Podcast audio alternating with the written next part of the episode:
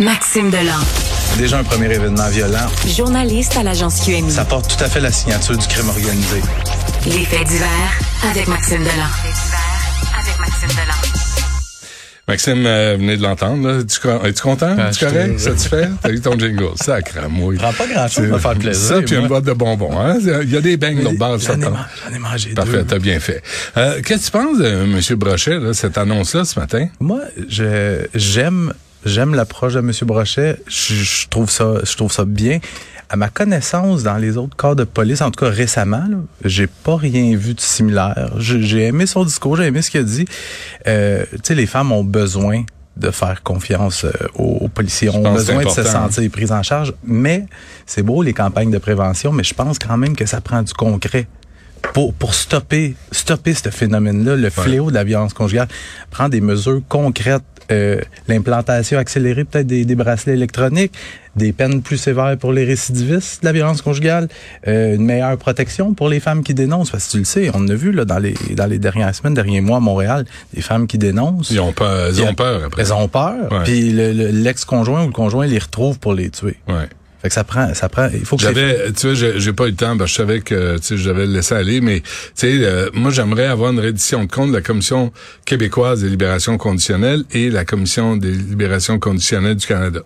Moi, je pense qu'il devrait avoir une reddition de compte une fois par mois pour savoir ce qui se passe, euh, c'est quoi les suivis, qui est perdu dans la nature, Mm-hmm. euh, y a-tu des récidivistes, euh, qu'on, est-ce qu'on les a ramenés en prison? On a, on sait rien de ça. là. non, puis je pense que tu rêves en couleur, ça Oh, n'arrivera je- pas. Mais au moins, c'est en couleur.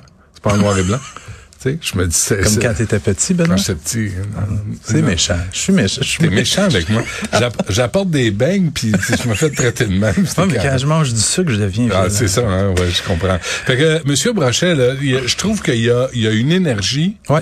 euh, il y a un aplomb, là, puis tu lui poses des questions, c'est sûr, il répond ce qu'il ce qu'il a à répondre, là, mais, euh, mais ça, ça, ça fait du bien J'ai aimé, j'ai aimé le discours. J'ai aimé le discours. On sent que euh, ça lui tient à cœur.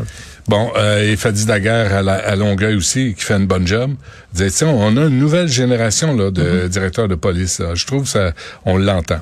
Euh, pendant ce temps, justement, à Longueuil, il y a eu un meurtre. Ouais, ben euh, je t'en ai parlé hier. Ouais. Là, on est 48 heures après le meurtre de cet homme de 41 ans, Luc Domingue, euh, qui est survenu lundi après-midi. Euh, je te le rappelle, c'est un citoyen qui a conduit Monsieur Domingue très gravement blessé. Il l'a laissé à l'hôpital Charlemagne. Monsieur Domingue qui a succombé à ses blessures au cours de la soirée. Euh, Monsieur Domingue, Luc Domingue, j'ai regardé ses antécédents criminels. Quand même un dossier criminel bien garni. On parle de, de possession d'armes, introduction par effraction, possession de stupéfiants. Et au moment du meurtre, il était en période de probation pour une histoire de stupéfiants. Il avait été condamné en 2021, une peine de 26 mois d'emprisonnement. Mais là, on est deux jours après le meurtre. Attends, attends. Condamné en 2021? Ouais, mais il avait fait de la détention préventive. Ah, ça fait qu'il restait quelques mois, mais ça faisait pas longtemps qu'il était sorti de prison. Bon. Mais là, on est deux jours après le meurtre. Le, le mystère qui persiste quant aux circonstances, parce qu'écoute, Benoît, on sait même pas encore où est-ce que le meurtre est survenu. Fait que, habituellement, pour une enquête de meurtre, Le ça- témoin ne sait pas non plus. le témoin. Oui, il veut pas le dire. Ouais, il a été interrogé. On sait que c'est pas un suspect. Il serait considéré comme un témoin. Mhm. Mais la police de Longueuil est toujours à la recherche. Donc, si on, on en vient aux conclusions, on conclut que l'homme a pas dit où ça s'était pas passé.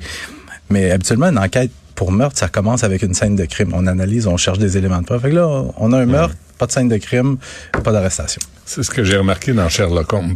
C'est de même que ça commence. Euh, Euh, soit dit en passant, si la, poli- la police demande l'aide du public, s'il y a des gens qui ont vu quoi que ce soit, ouais, 450-463-72-11. OK, à Longueuil.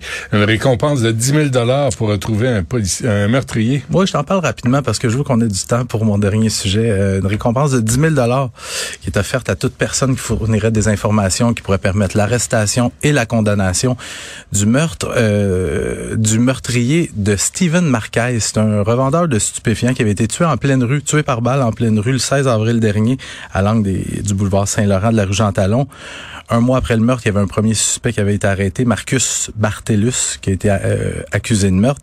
La police qui est toujours à la recherche du deuxième individu qui a participé à ce meurtre-là. Puis j'invite les gens à aller sur nos plateformes. On a un article sur le sujet et des images tirées de caméras de surveillance où on voit très, très, très bien le suspect. Fait que s'il y a quelqu'un qui le connaît juste un peu, il va le reconnaître très bien sur ces Euh, images. 10 000 piastres vite fait. Hein? Ah oui. OK. Et ce groupe de complotistes, Ah, un article fascinant de Francis Pilon euh, dans le Journal de Montréal là, ce matin. Euh, un groupe de complotistes d'extrême droite qui, eux autres, planifient de faire des arrestations. OK? Ils s'autoproclament comme étant des policiers, des, des shérifs de la Garde nationale du Québec. C'est comme ça qu'ils sont appelés. OK. Ils s'octroient des faux pouvoirs judiciaires basés sur de fausses lois. Ils font de faux procès avec des faux tribunaux et des faux jugements. Mais C'est mais une vraie milice. Ah oui, oui, mais c'est qui ces gens-là? C'est des gens qui adhèrent aux théories du complot puis qui, qui, qui, qui se prétendent policiers pour, et qui encouragent les citoyens à joindre les rangs de, de, de la Garde nationale du Québec pour stopper ce génocide-là. Parce que, je sais pas si tu le sais, c'est un génocide présentement. Génocide. Oui, oui, on est en, on est en plein génocide. vaccination? Oui, oui, c'est un génocide. C'est un génocide. Oui. Ben, en tout cas, selon eux. Selon eux. Et contrairement à ceux qui se déguisent en policiers à l'Halloween, Benoît, là, Ah. Ouais. eux autres, ils se déguisent en policiers puis ils se prennent au sérieux. OK. Mais ils ont des vrais guns. Oui, mais ce qui est inquiétant, c'est qu'il y en a dans la gang qui sont armés. Hmm. Puis dans les derniers jours, écoute ça, c'est ces soi-disant policiers de la fausse garde nationale du Québec ont envoyé une lettre bourrée, bourrée de fautes d'orthographe, Oh, ben mais quand même à la Sûreté du Québec pour les aviser de leur intention prochaine de fermer tous les centres de vaccination de la province. On peut écouter un audio. On a affaire à la plus grosse euh, escroquerie pharmaceutique de l'histoire de l'humanité, puis c'est le temps que ça arrête. À Montréal, il y a 15 compagnies pharmaceutiques qui sont installées là. C'est toute une maudite bande de nazis. faut les fermer, les sacrer dehors, puis la direction s'est pendue après jugement. Après ça... Tu vois que ça va bien. Puis c'est Ouais. les faux policiers, les faux soldats de la Garde nationale du Québec prévoient donc faire le tour de tous les centres de la vaccination de la province, de dire aux employés de démissionner immédiatement et de quitter les lieux, sans quoi ils procéderont à leur arrestation. Fait que autres, le, le vaccin contre la polio, contre le zona, vous, autres, Tout ça, c'est correct. un génocide. Le- en gros, les vaccins que eux autres ont eu, tout ça est correct, mais, mais, mais la COVID-19, c'est un génocide. c'est un génocide. Ouais. Mais est-ce qu'ils savent que les gens sont morts de la COVID, pas des vaccins? Benoît, faut, Oh non, faut pas essayer de le oh, faire t'as entendre tellement raison. Mais Pre- Perdre son temps à essayer de convaincre. c'est quand même c'est quand même inquiétant ce qui se passe. Peu, oui. Et là, il faut juste que tu comprennes dernière chose en terminant, c'est que initiative de complotiste comme ça, le but ultime, le but non avoué, Hmm. c'est de faire de l'argent. Oh, tu sais, nos, nos, nos- en gros guillemets, là, nos leaders complotistes au Québec, Hmm. ils veulent juste faire de l'argent. Ah oui. Puis le, le suiveux, il leur donne de l'argent, puis ça. Puis pour devenir, euh, un, un- entre guillemets encore, policier de la Garde nationale du Québec, ben, c'est une formation de 212 dollars. Ah, ben c'est pas, c'est pas cher. C'est raisonnable. Ben, ça a de la, ben de l'allure. je pense que je vais aller le faire. Comme gourou. Ben oui. Chaque jour, je vais te faire des Ben reportages oui, ça serait le fun. de. On va le financer. Nous autres, 212 piastres par, par, par jour. Ben, c'est parce que qui ne veut pas mettre fin à un génocide? Ben, il me semble. C'est euh, la- l'humanité à cœur.